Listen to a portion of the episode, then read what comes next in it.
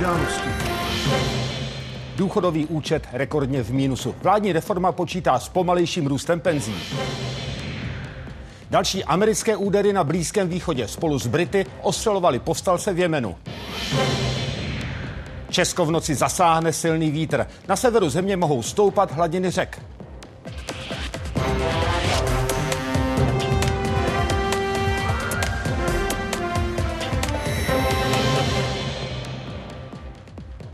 Začínají poslední události tohoto týdne. Oba vás s Josefem vítáme a přejeme dobrý večer. Rekordní deficit penzijního účtu. Minister financí očekává, že za loňský rok skončilo hospodaření důchodového systému asi 70 miliard korun v mínusu. Podle Zbyňka Stanjury to jen podtrhuje nutnost změn. Přesná čísla zveřejní jeho úřad příští týden co v této chvíli můžu říct, že ten deficit se bude blížit jednomu procentu hrubého domácího produktu, takže je zdaleka nejvyšší za posledních několik let. Ten lonský výsledek ukazuje, že bez těch změn by ten systém byl neufinancovatelný a že by hrozilo, že budoucí generace by měly mimořádně nízké penze. Jedním z navrhovaných opatření je i pomalejší růst nově přiznávaných důchodů. V chystané reformě s ním počítá Ministerstvo práce. A zavádět ho chce postupně. První, kdo to pocítí, budou lidi odcházející do penze v roce 2026. Opozice s tímto návrhem logicky nesouhlasí. Je to opatření, které výrazně přispívá k tomu, aby celý ten systém té, eh, těch změn důchodové reformy opravdu garantoval to, že v tom výhledu těch 20 až 40 let bude ten systém schopen zvládnout i důstojné, férové důchody i pro děti a vnoučata součástí důchodců. Parametrické změny důchodového systému nejsou přece na dva roky, ty jsou na léta. Není možné opomíjet nejsilnější opoziční stranu v zemi. Do dvou týdnů chce ministerstvo práce návrh reformy odeslat vládě. Nejpozději během března by ji mohl projednat, projednat kabinet. V kuchyni jednoho z pražských domovů pro seniory pracuje přes 10 let. Postupně se Martin De Filippo vypracoval na jejího vedoucího. Průměrně tu dělají kolem 160 obědů denně. Různé diety, různě upravovaná strava pro pro lidi, co mají problémy s polikáním a tak. Je mu 37, kdy půjde do důchodu neřeší, jen na penzi od státu ale spolehat nechce a tak si spoří i sám. Přišlo mi to jako dobrý nápad, nikdo neví, co, co bude, a kolik peněz bude potřebovat, když je člověk starý. Pro ty, co půjdou do penze za dva roky, se má výpočet důchodů začít snižovat. Změna se bude projevovat postupně do roku 2035, kdy se ustálí. Podle ministerstva má jít o zpomalení růstu budoucích penzí do dvoustovek ročně. Ty důchody nové porostou, porostou v příštích deseti letech počítáme zhruba o 10 000 korun, by měl narůst výše průměrného důchodu v České republice ale je tady opravdu drobné, velmi malé zpomalení. Se nám bude měnit poměr těch lidí, kteří vydělávají a do toho systému přinášejí peníze a poměr těch, kteří budou eh, vlastně z něj čerpat. Proti zbrždění růstu jsou ale obě opoziční hnutí.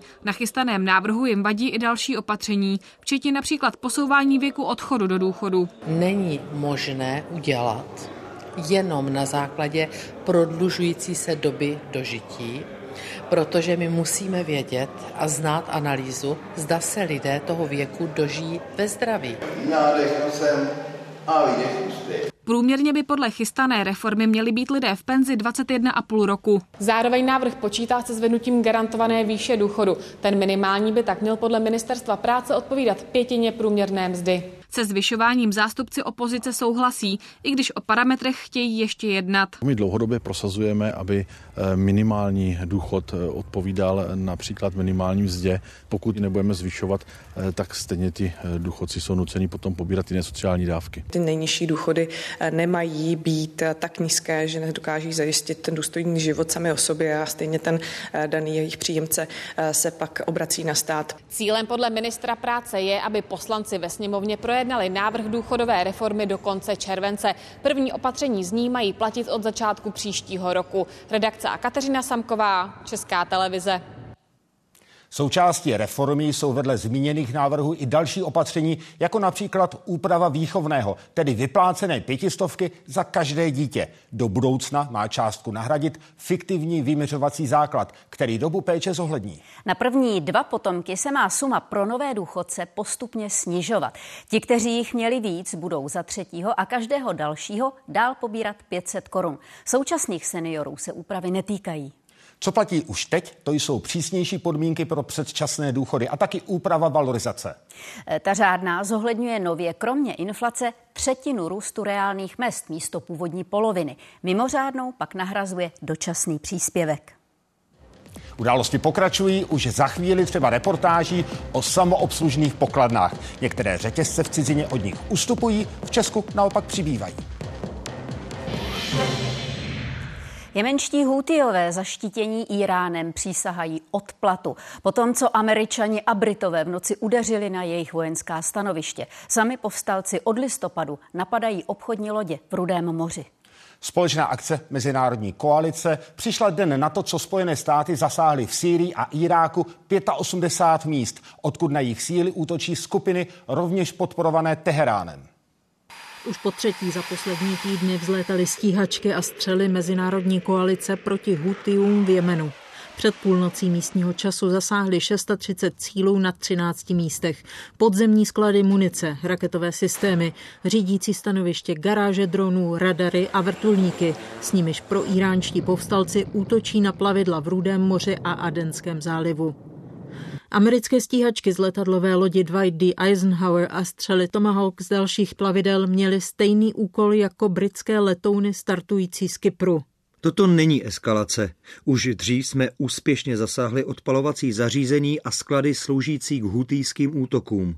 Hutiové tvrdí, že na lodě střílí v solidaritě s palestinci a že je koaliční útoky, zde natáčené ze střech jemenského hlavního města Sana, neodradí. nebudou váhat a povedou další vojenské operace proti nepříteli na souši i na moři. Od začátku hutýských útoků stouply ceny ropy a dopravy mezi Azií a Evropou. Před týdnem chybělo málo k ekologické katastrofě, když tanker s vlajkou Marshallových ostrovů začal po zásahu v Rudém moři hořet. Noční spojenecké údery na Hutie přišly den po rozsáhlých amerických náletech na Iránem podporované skupiny v Sýrii a Iráku. Ty předtím útočily s fatálními důsledky na americké vojáky v oblasti. It began uh, with the strikes on Friday night, but that is not the end of it. The United States will respond when our forces are attacked or people are killed. V Bagdádu dnes proběhl veřejný pohřeb zabitých radikálů s výzvami za úplné vyhnání amerických jednotek z Iráku. Ty na Blízkém východě bojují proti zbytkům islámského státu. Milada Migrátová, Česká televize. Ukrajinský prezident Zelenský předal na frontové linii v záporožské oblasti medaile vojákům. Jeho kancelář uvedla, že to bylo nedaleko Robotine, obce osvobozené loni v létě.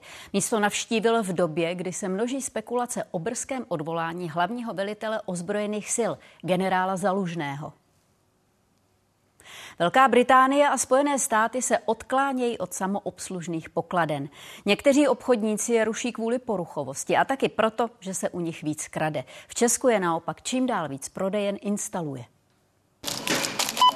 Ráda se vyhne frontám. Jana Honcová proto vítá, že jsou samoobslužné pokladny stále dostupnější. Já to používám téměř 90%. Člověk se to naučí, prostě, prostě i seniori nemají problémy. Možnost odbavení nákupu zákazníkem mají v několika desítkách prodejen. Ve velkých městech u nich platí až třetina lidí. Na těch eh, menších městech ti zákazníci preferují spíše ten osobní kontakt s pokladní. Tato potravinářská síť začala samoobslužné pokladny instalovat teprve předloni. Do konce roku 2025 je chce mít ve všech prodejnách. Takže dáme To dělám skoro poprvé a nikdy nevím, jak s tím, takže jsem rád, když mě to e, ta zaměstnankyně poradí. Diskontní řetězce se zaváděním samoobslužných zón vyčkávaly v Tuzemsku nejdéle a právě z nich ve Spojených státech a Británii teď nejčastěji mizí. Co týče krádeží, tak opravdu nálada ve společnosti je a e, lidé v diskontních řetězcích trošku zvlčeli a opravdu si odnášejí zboží. Česku si na podobné chování nestěžují. Většina zákazníků je v tomto případě poctivých. Pokladny bez obsluhy jsou kromě potravin k dispozici třeba i v hobby marketech. Platbu bez pokladní tady využívá téměř pětina zákazníků, většinou při menších nákupech. Zánik samoobslužných pokladen u nás ani ve světě odborníci nepředpokládají. Zvlášť mladá generace tento způsob prodeje podle nich vyžaduje. Do tří let budou na českém trhu existovat koncepty malometrážní hlavně, kdy malobchodníci tam nebudou mít vůbec pokladní. Kromě jednoduchosti, přehlednosti a rychlé odezvy systému by někteří zákazníci ocenili i získání výhody za to, že si nákup namarkují sami. Mohla by to být sleva nebo body na věrnostní kartu. A už odchází. Jitka Fialková, Česká televize. O zakázce na nové jaderné bloky bude koalice jednat i s opozičním ANO, protože je to kruciální téma pro několik příštích vlád, jak řekl ministr financí v polední diskusi ČT. Kabinet ve středu rozhodl o výstavbě až čtyř reaktorů v Dukovanech a Temelíně. Od francouzské společnosti EDF a korejské KHNP teď chce závazné nabídky až to bude na stole, tak bude čas na jednání s opozici. My s tím počítáme, protože to nebude eh, úkol pro, ani pro příští vládu, eh, jestli se splní zvažované tendry, tak se má začít stavět a zvažované harmonogramy, tak se má začít stavět někdy v roce 2029. Se možná můžeme lišit v nějakých niancích, ale až bychom znali eh, ty detaily, to znamená, že podporu naši to bude mít spíše, než, protože je to důležité pro budoucnost naší země. Počasí bude příští týden připomínat víc jaro než zimu. Jenomže právě kvůli tání sněhu a teplu, i v noci bude nad nulou, se můžou rozvodnit některé toky. A na Vysočině bude taky hodně foukat. Podrobnosti má Blanka Poulová. Blanko, dokdy platí výstraha? Výstraha tady na Vysočině eh, platí od dnešních 17 eh, hodin, kdy vítr může eh, dosahovat až 70 km v hodině. I kvůli tomu hasiči už zasahovali u spadlých stromů tady na Jihlavsku, na Žďársku, potom u spadlého sloupu elektrického vedení. Od půlnoci bude ten vítr ještě zesilovat a to až na 90 km v hodině na horách. Může být v nárazech ještě o 20 km silnější. Polevovat Zahorovat to větrné počasí má až zítra odpoledne. Ve větrném počasí by lidé tady na Vysočině neměli rozhodně chodit do lesů, tam, kde ještě lesníci nestačili zpracovat polomy z prosince loňského roku. Tam jsou stromy nahnuté a hrozí pádem. Co se týče druhé výstrahy, tak ta platí pro severní část republiky a to na právě rozvodnění některých toků kvůli tání sněhu v horách pak platí druhý stupeň povodní povodňové aktivity pro kraje Liberecký a Královéhradecký. Minister práce Marian Jurečka nebude na podzim obhajovat post předsedy KDU ČSL, pokud strana nezíská v červnových volbách aspoň dva europoslance. Uvedl to v polední debatě na Nově. Dalšími podmínkami jeho opětovné kandidatury je posílení senátorského klubu a zisk nejméně jednoho hejtmana po podzimních volbách do krajů a horní parlamentní komory. České úřady prověřují majetek ruského podnikatele Felixe Ikonikova. Podle zjištění reportérů ČT patřil k účastníkům pyramidové hry, která připravila lidi o stovky milionů korun a z výtěžku financovala pro ruské separatisty na východě Ukrajiny. V Česku Ikonikov vlastní nemovitosti. Felix Ikonikov, Rus, který v posledních letech pobývá a investuje v Česku. Podle analytiků i ruských opozičních novinářů se aktivně účastnil pyramidové hry MMM 2011. Феликс Коников был, если я не ошибаюсь, членом некой ревизионной комиссии, ну, то есть он входил в руководство этой финансовой пирамиды. Человек прямо а, связанный с, а, ну, по сути, мошенничеством и кражей денег. O peníze v projektu přišli lidi z Ruska, Moldavska a Běloruska. I Konikov mimo jiné lákal nové účastníky. И сегодня на эти деньги я покупаю автомобиль BMW Gran Turismo последний modely. Společnost MMM také financovala vlastně činnost těch takzvaných separatistů na východě Ukrajiny. Ruský podnikatel Felix Ikonikov vlastní dům uprostřed Karlových varů přes firmu Ray Epsilon. Jejím jediným společníkem se stal v roce 2016. V domě sídlí i samotná Ikonikova firma. Vy zde žijete? Вы не имеете права, я не имею, я не обязан вам отвечать. От, откуда вы? Я из Германии. Vera Josef Germany. Felix Ikonikov má své aktivity i v Německu. A dneska nejste ve Varech. Já jsem jako v cizině, ano, já jsem jako v Německu. Další firma, kde má Ikonikov podíl AF Company, chystá za podpory města přestavbu karlovarského pivovaru na byty a obchody. Zastupitelstvo bude kvůli projektu hlasovat o změně územního plánu. Investor se nám byl představit na radě města, ukázal nám i záměr, který tam je. Vy jste nějak třeba zkoumali, co je to za společnost, kdo jí vlastní a odkud je a kde vzal peníze a tak? Aktivity Ikonikova podle informací ČT prověřuje policie i tajné služby. Na sankčních seznamech dosud není. Evropská unie už schválila celkem 12 sankčních balíčků. Ten poslední zařazuje na sankční seznam i zbrojaře Obnosova. Jehož rodina má majetky i v Česku. Jiří Hinek, Česká televize. Další informace a zjištění k tématu nabídnou zítřejší reportéři ČT v pondělí na jedničce před desátou večer. Paříž se může stát prvním evropským městem, které výrazně zkomplikuje provoz řidičům vozů SUV. V dnešním referendu hlasovali obyvatelé francouzské metropole o zvýšení poplatku za parkování pro tento typ vozidel, a to až na trojnásobek současné částky. Cílem je snížit znečištění ovzduší a zvýšit bezpečnost na ulicích. Výsledek má být známý dnes po 21. hodině. Pařížská radnice chce jít ale ještě o krůček dál. Podle ní by lidé, kteří si v hustě obydlených oblastech kupují SUV, měli platit vyšší daň. Vybrané prostředky by potom byly dále investovány do veřejné dopravy. V Londýně se dnes konala mimořádná oslava. V tamní Westminsterské synagoze si připomněli přesně 60 let od chvíle, kdy do britské metropole dorazila více než tisícovka vzácných textů hebrejské Bible, kterým se říká Tóry. Tyto svazky pocházely z tehdejšího Československa a dnes se používají nejen v Británii, ale po celém světě. 7. únor 1964 byl celkem obyčejný pátek. Do New Yorku v ten den za davového šílenství poprvé dorazila britská skupina Beatles. V Londýně byl ale docela klid. Přesto se právě tady tehdy stalo něco, co snese s hudebním šílenstvím srovnání. Ten den ráno sem před Westminsterskou synagogu dorazily dva vozy s velmi překvapivým nákladem ze vzdáleného Československa, se stovkami beden s pokladem nevyčíslitelné hodnoty.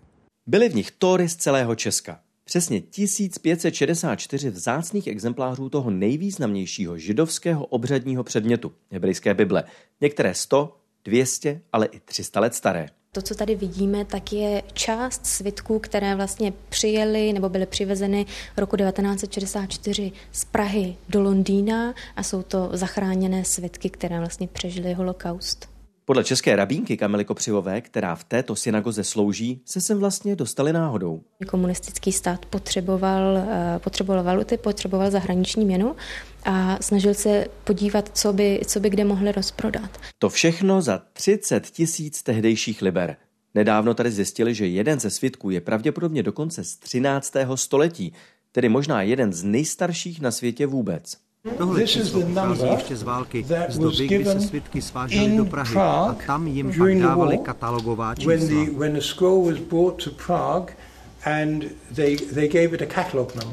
Nyní oslavují 60-leté výročí předání tohoto velkého pokladu a dorazili zástupci nejen z Česka, ale i z komunit z celého světa.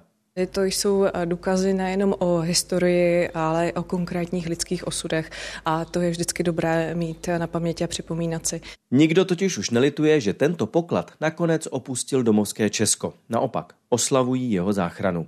Knihy tady totiž opravují a pak rozesílají do nových židovských komunit po celém světě, kde se dál používají během bohoslužeb. A tak podivná zásilka ze 7. února 1964 vlastně nakonec neskončila jen jako muzejní exponát. Pro svědky znamenala nový život. Díky tomu po celém světě dnes mohou české tóry sloužit dál. Z Londýna Lukáš Dolanský, Česká televize. Mimořádně teplé počasí kazí lyžařské plány na jarní prázdniny. Neveselé měření sněhu na horách ukážeme v reportáži.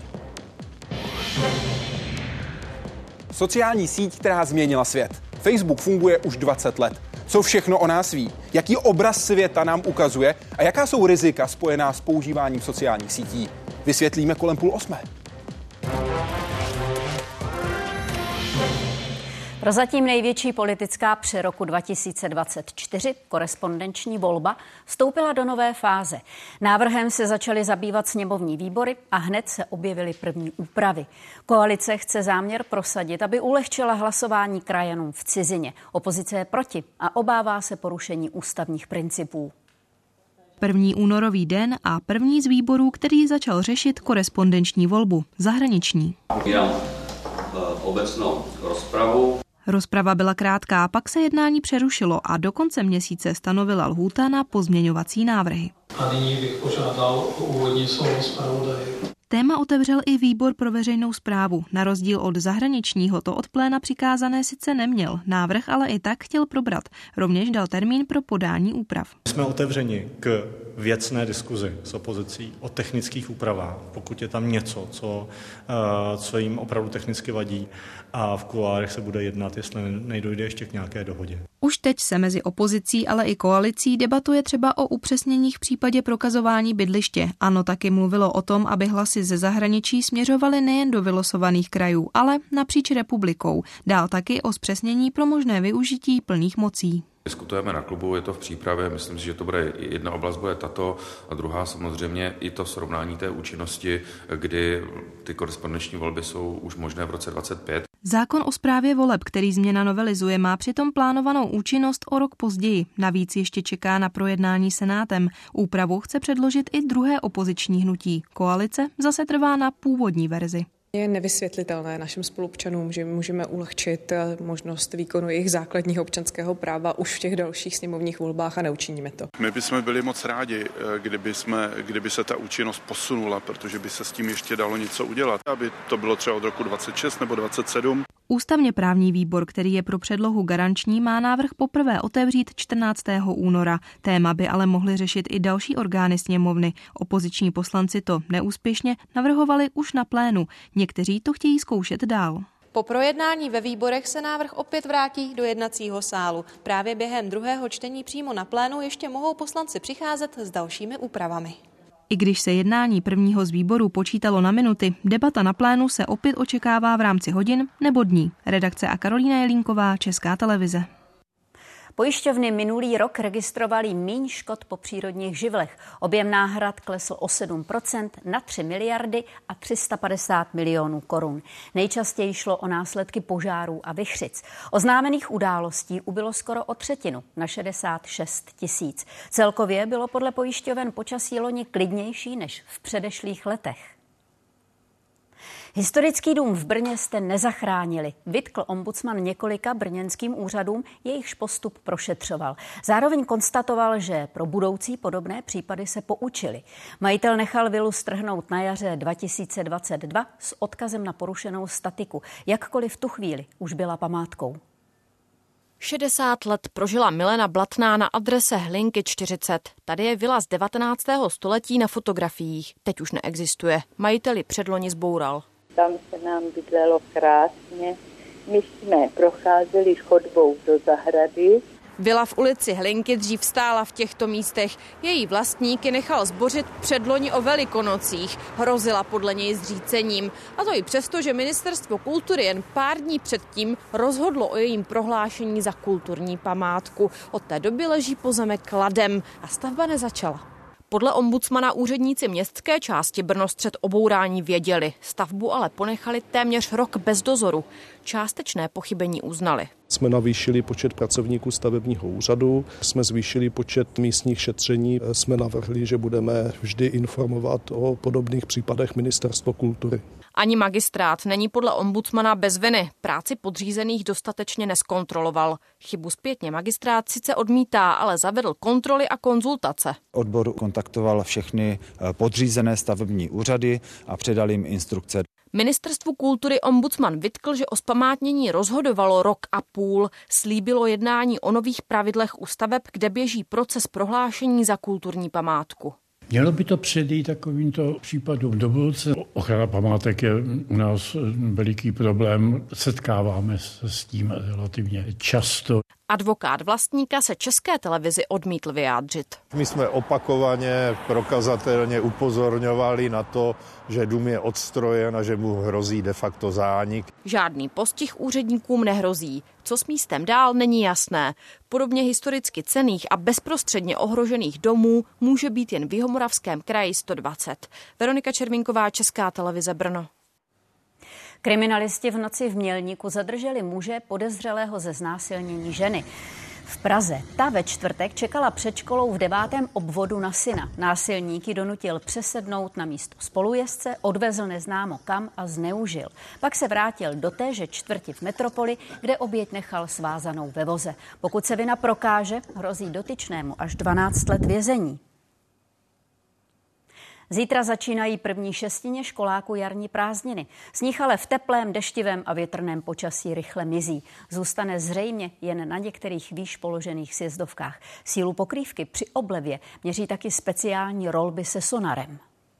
Je 16 hodin a přes turnikety už se tu lyžeři nedostanou. Do terénu vyjíždí rolba se speciálním zařízením, které dovede přesně změřit výšku sněhové pokrývky pod ní. Oni tak 16.20 se dostanou dolů a začínáme. Zelená barva je 50 cm, 45 cm a pak jsem schopný na to reagovat. Díky nové technologii vidí rolbař v reálném čase, kde sníh odebrat a kde naopak přihrnout. Na rolbě jsou namontovaná čidla a antény a my jsme využili oblevy, ke které došlo na přelomu minulého a letošního roku a zaměřili jsme vlastně zelenou trávu. Díky tomu máme vytvořenou digitální mapu toho, jak naše sjezdovky vypadají. I navzdory počasí tady v Karlově na Myšáku místy sonar naměří až metr sněhu. Zásoby technického sněhu se zatím drží i v níže položených lyžařských areálech. V minulých dnech déšť, dnes 8 stupňů nad nulou. I tak je tady na Šacberku u Jihlavy pořád zhruba 3 čtvrtě metru sněhu. Jenže sníh bude v dalších dnech rychle mizet, a to i ze sjezdovek. I v noci ty teploty budou často kolem nuly nebo lehce nad nulou a samozřejmě problémem jsou hlavně ty dešťové srážky. Zatím to vypadá, že v tomto týdnu opravdu žádné noci se silnějším mrazem, které by umožnily třeba zasněžování, nepřijdou. Běžkaři si tento víkend ještě na některých místech užívali dostatek přírodního sněhu. Krása. Někde už jsou ale místo stop jen louže. O něco optimističtější je dlouhodobý výhled. Za týden by se mělo podle předpovědi začít opět ochlazovat a na horách sněžit. Krajské redakce Monika Bezuchová a Pavel Šetr, Česká televize.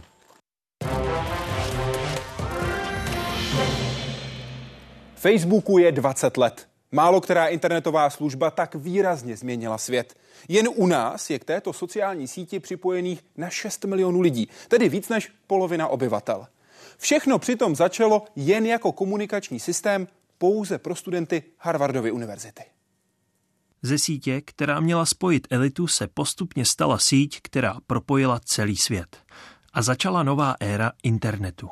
Zatímco předtím jsme měli média a nějaké konzumenty těch mediálních sdělení, tak teď jsme vlastně všichni i konzumenty, i producenty těch sdělení. A to je ten vlastně nejdůležitější posun. Pět let po spuštění přidal Facebook tlačítko like, kterým se dal vyjádřit souhlas.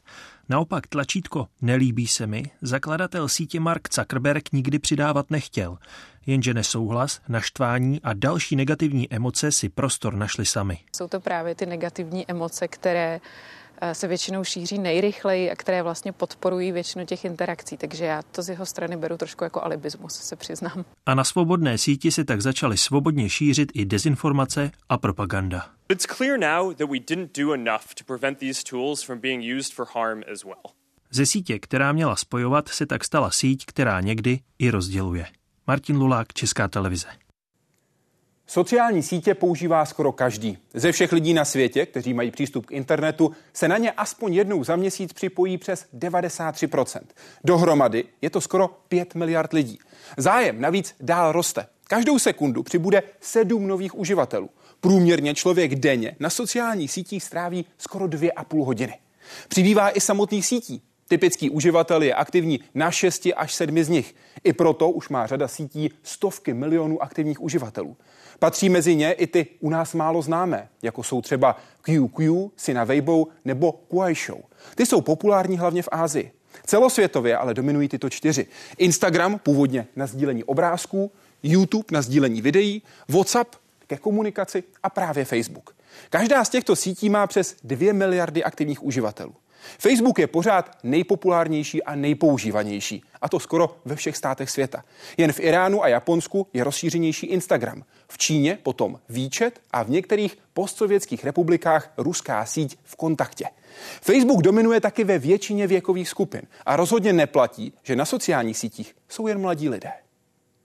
To je pravnučka. Sociální sítě jsou pro paní Marii spojením s rodinou. I ve 93 chce být v obraze a radí se s vnukem. Je tam takovýhle video, příběh, ale je tam jenom prostě uh, jeden den.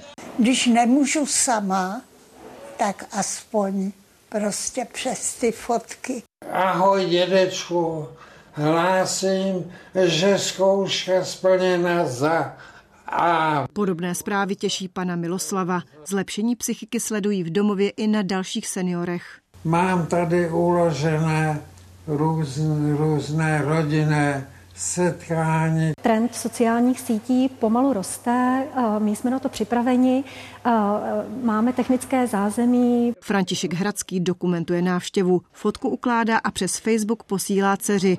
Vývoj techniky ho vždy zajímal. Od 58. roku jsem pracoval u Telekom. Tam tenkrát přicházely nové věci a já jsem zpravidla vždycky na to jel se nějak s ní seznámit. Hodinu denně tráví na sítích Marcela Kratochvílová. Sdílí třeba informace se spolužačkami. Dívám se třeba na ty hrady z Říceniny, Dělám selfiečko, moc to teda neumím. Pošlu mu Štěpánku na procházce. Organizace Elpida pořádá kurzy zaměřené právě na sociální sítě. Pro seniory je každý týden otevřena i poradna. Jak ochránit údaje, které o sobě mohu zveřejnit. Na tom profilu se vždycky dá jít do toho nastavení, do těch úprav. Hanna Němcová se přes sítě vzdělává. Ve spojení je třeba s jazykovými lektory ve Švédsku. Mám dvě vnučky ve Stockholmu a když jsem zjistila, že už dávají přednost švédštině, tak jsem chtěla s nimi hovořit. Ondřej Hlavin založil pro seniory skupinu. Zhodují se v ní, že sociální sítě jsou pro ně prevencí samoty. Krajské redakce Alea Surovcová, Česká televize. Přilákat co nejvíc lidí ze všech věkových skupin chtějí i samotné sociální sítě. I díky tomu totiž vydělávají, přesto, že většina sítí je zadarmo. Uživatelé totiž neplatí penězi, ale svými daty a svým časem. Sociální sítě u každého člověka sledují, co ho zajímá, baví, co vyvolává emoce nebo jaké další účty sleduje. Na základě toho pak sítě zobrazují další a další příspěvky tak, aby na síti lidé strávili co nejvíc času.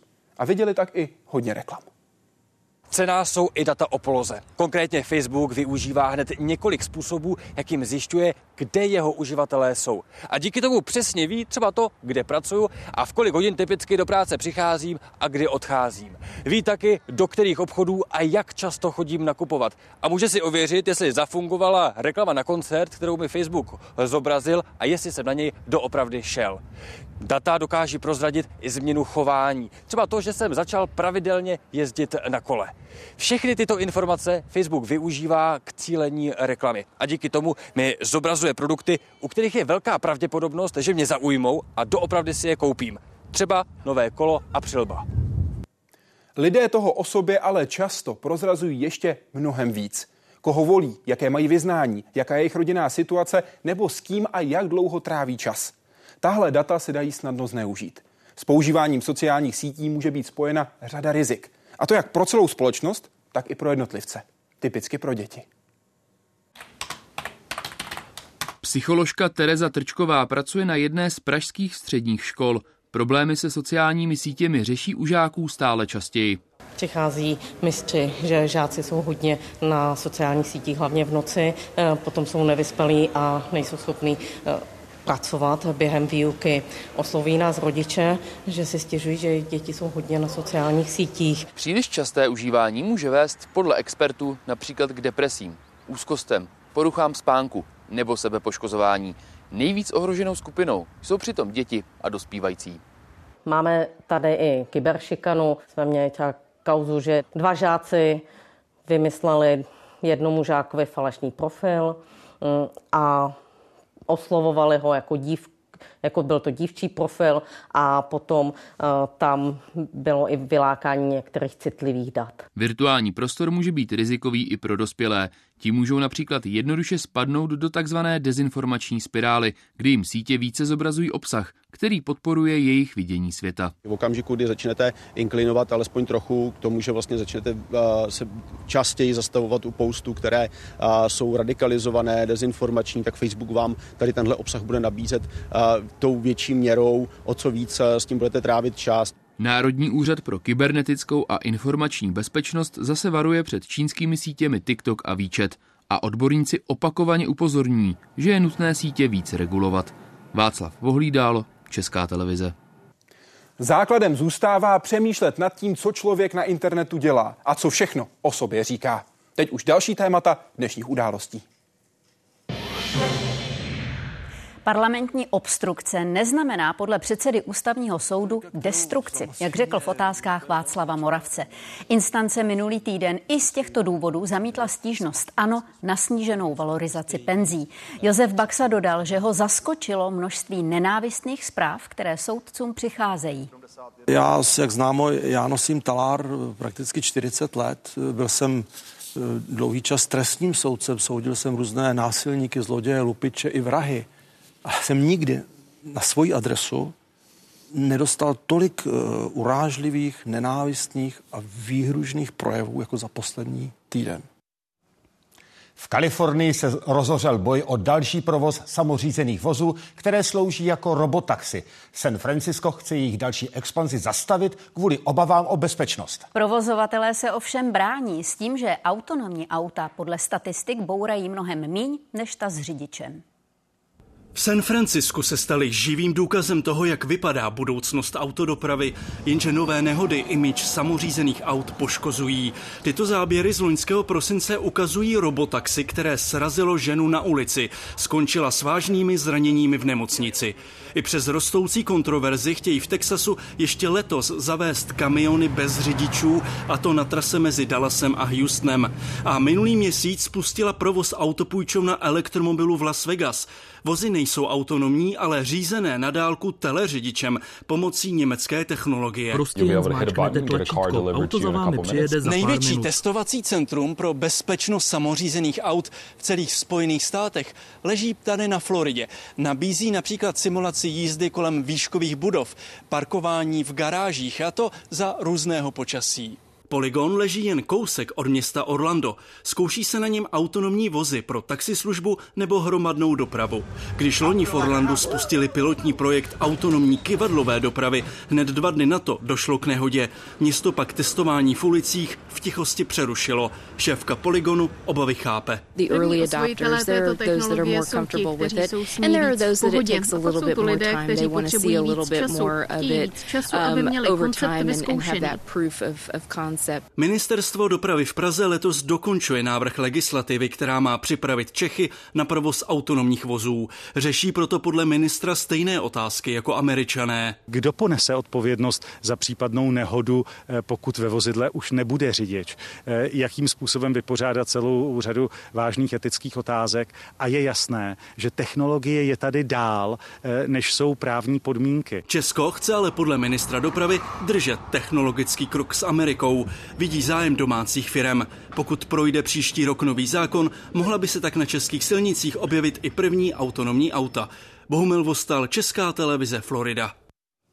Už 64 lidí zahynulo při rozsáhlých požárech v Chile. Prezident vyhlásil v přímorské centrální části země stav nouze. Podle úřadu jde o nejhorší katastrofu od zemětřesení v roce 2010. Počet obětí ještě nemusí být konečný. Požár se šíří v hustě zalidněné oblasti a spálil nebo poškodil až 6 tisíc domů. Na vině je sucho, vítr a 40 stupňové teploty.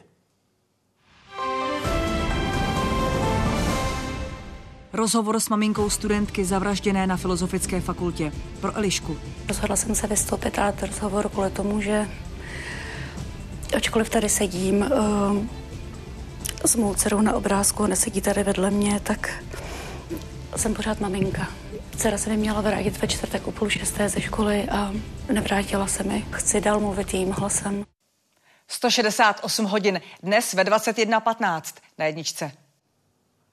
Od letošního roku bude možné uzavřít pojistku na dlouhodobou péči ve stáří. Stát takový produkt zvýhodní daňovým odpočtem. V praxi to bude vypadat tak, že pojištění klienti, kteří se v pokročilém věku stanou závislými na pomoci druhých, budou na péči dostávat peníze od pojišťovny. Má dva syny, oba pracují. Permanentní péče o rodiče je pro ně problematická. Zdena Poková proto už před lety požádala s manželem o místo v domě s pečovatelskou službou. V červenci mi bude 93, ale to není moc, že jo. Když muž se roztrnal, takže pečovatelky sem chodili ho umývat ráno, večer zase převlíkat. Na dům s pečovatelskou službou čekali asi čtyři roky. V Česku je průměrná doba pět až šest let, podobně jako u domovů pro seniory. Záleží hlavně na regionu. Někde to jsou měsíce, jinde deset let. U lidí, kteří jsou odkázáni na péči druhých, je situace ještě horší. V Česku jich aktuálně žije na 360 tisíc. Asi tři čtvrtiny z nich jsou seniori. Každý den za svými klienty dojíždí i zdravotní sestra Iveta Hlavínová. V průběhu dne navštívím 10 až 15 pacientů, někteří jsou třeba i plně ležící, eh, stará se o ně rodina s pomocí pečovatelek. V budoucnu by mohla v takových situacích, kdy se člověk nedokáže postarat sám o sebe, pomoct daňově odpočitatelná pojistka. Pojistné krytí mohou klienti využít nejenom pro sebe, ale i pro zajištění péče o své blízké. Se chceme zaměřit primárně na finanční vyrovnání, to znamená na výplatu peněz a také na asistenční služby. Takovou pojistku by uvítala i Milena Schindlauerová. Ještě donedávna se starala o svého otce. Tatínek měl eh, několik problémů zdravotních, do práce musíme neustále chodit všichni. Eh, takže někdy to bylo složitější. První pojistky na dlouhodobou péči by se mohly na trhu objevit už letos. Sleva na daních u nich dosáhne až 48 tisíc korun. Hana Vodlíčková, Česká televize. V Národním hřebčíně v Kladrubech se narodilo první letošní mládě. Klisna dostala jméno Pariota. Zatímco pro matku to byl první porob, plemený hřebec Romke Majesty devátý je otcem už 25 hříbat.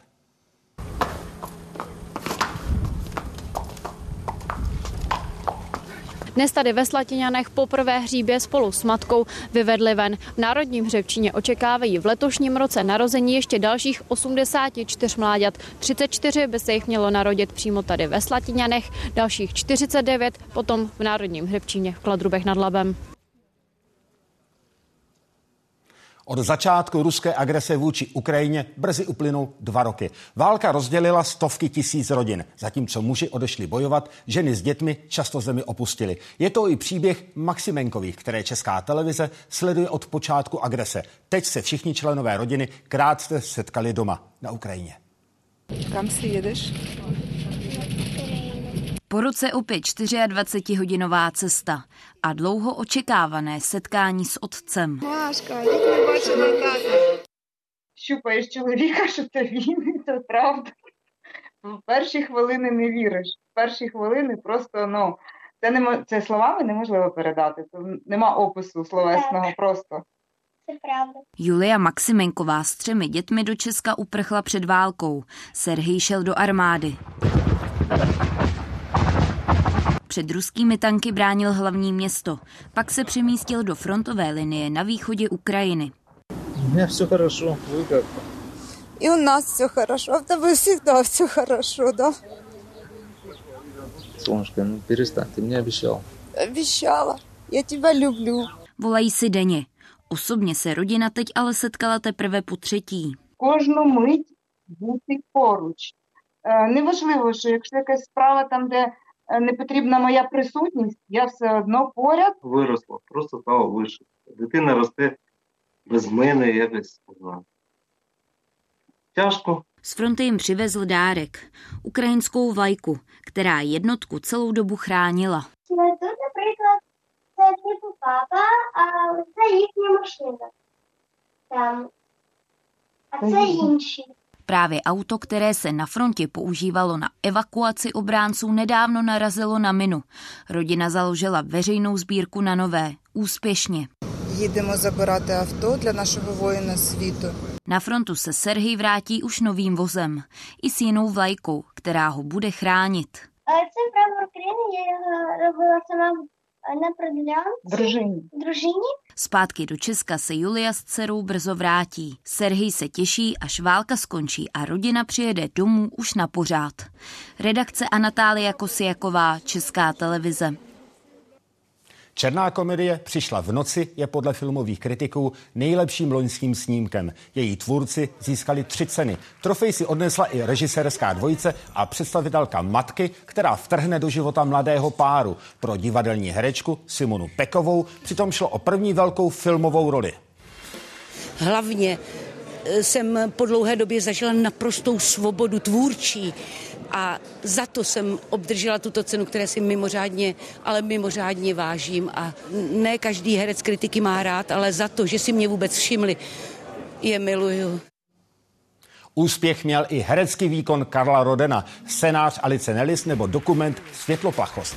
Objevem roku se stal Filip Pošívač, autor animovaného filmu Tonda, Slávka a kouzelné světlo. Kritici ho ocenili i v kategorii audiovizuální počin už třeba ty čtyři nominace, který Tonda tady na cenách filmových kritiků získal, si myslím, že je eh, velký vzkaz pro další tvůrce animovaných filmů, že opravdu ta česká animace má váhu.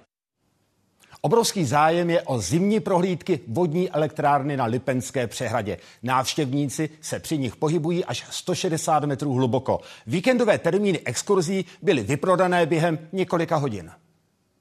Tu samotnou výstavbu Něco jste řekla špatně asi. Takový začátek prohlídky průvodkyně v Lipenské elektrárně nečekala. Rozhodit se ale nenechala. My sjedeme zhruba těch 160 metrů níže, když se budeme pohybovat po strojovně. Ono je to Podívejte se, no je to vidět dobře. To se koukat nebudu. 160 metrů pod zemí se klene strop z betonu vypadá jako dřevěný. Kdo chvíli váhal s objednáním na limitované prohlídky, místo nesehnal. Já bych řekla dvě, tři hodiny a všech 700 míst bylo zaplněno. Chtěli jste další dobu? Hmm. No to jo, jo, Několik to jsme zkoušeli a to prostě není průchodný. Pokud člověk o tom neví dopředu. Modernizací jsme vlastně uh, získali to, že tato elektrárna je vlastně nejefektivnějším zdrojem vůbec výroby elektrické energie. Něco jiného je výkon. Jeden temelínský blok je o čtvrtinu výkonnější než elektrárny na celé Vltavské kaskádě. Ta právě na Lipně začíná. Tudy vede chodba k odpadnímu tunelu. Je přes 3,5 kilometru dlouhý. Tím odpadním tunelem nám voda odchází na druhou elektrárnu. A tohle je skála, ve které dělníci elektrárnu vybudovali. Podílelo se na výstavbě 30 tisíc převážně dobrovolníků. Energetici zvažují, že prohlídky zopakují v létě. Kdo na ně bude chtít, musí se znovu připravit k rychlé reakci. Martin Donát, Česká televize Jižní Čechy. Připomínám varování meteorologů před silným větrem. Velmi nebezpečný může být na pomezí Čech a Moravy a stoupat mohou i hladiny severočeských řek. Zítra budeme sledovat třeba jednání o lhůtě pro přihlášky na střední školy. Důvodem možného prodloužení jsou počáteční potíže systému, který teď už funguje. Za víkend přijal 10 tisíc registrací a taky odrazil tři útoky hackerů. To byly poslední události tohoto týdne. Díky za vaši pozornost. A teď už sport. Eh, samozřejmě v něm nemůže chybět zhrnutí závěrečného dne světového šampionátu cyklokrosu v Táboře s dvojnásobnou medailovou radostí pro Česko. Víc už Petr Vichnar. Dobrý večer. Loučení legendárního Zdeňka Štybara ozdobilo na domácím šampionátu mládí. Třetí skončil v závodě juniorů 16-letý Krištof Bažant. Stříbro přidala v kategorii žen do 23 let Kristýna Zemanová. Podrobnosti a další sport za chvíli.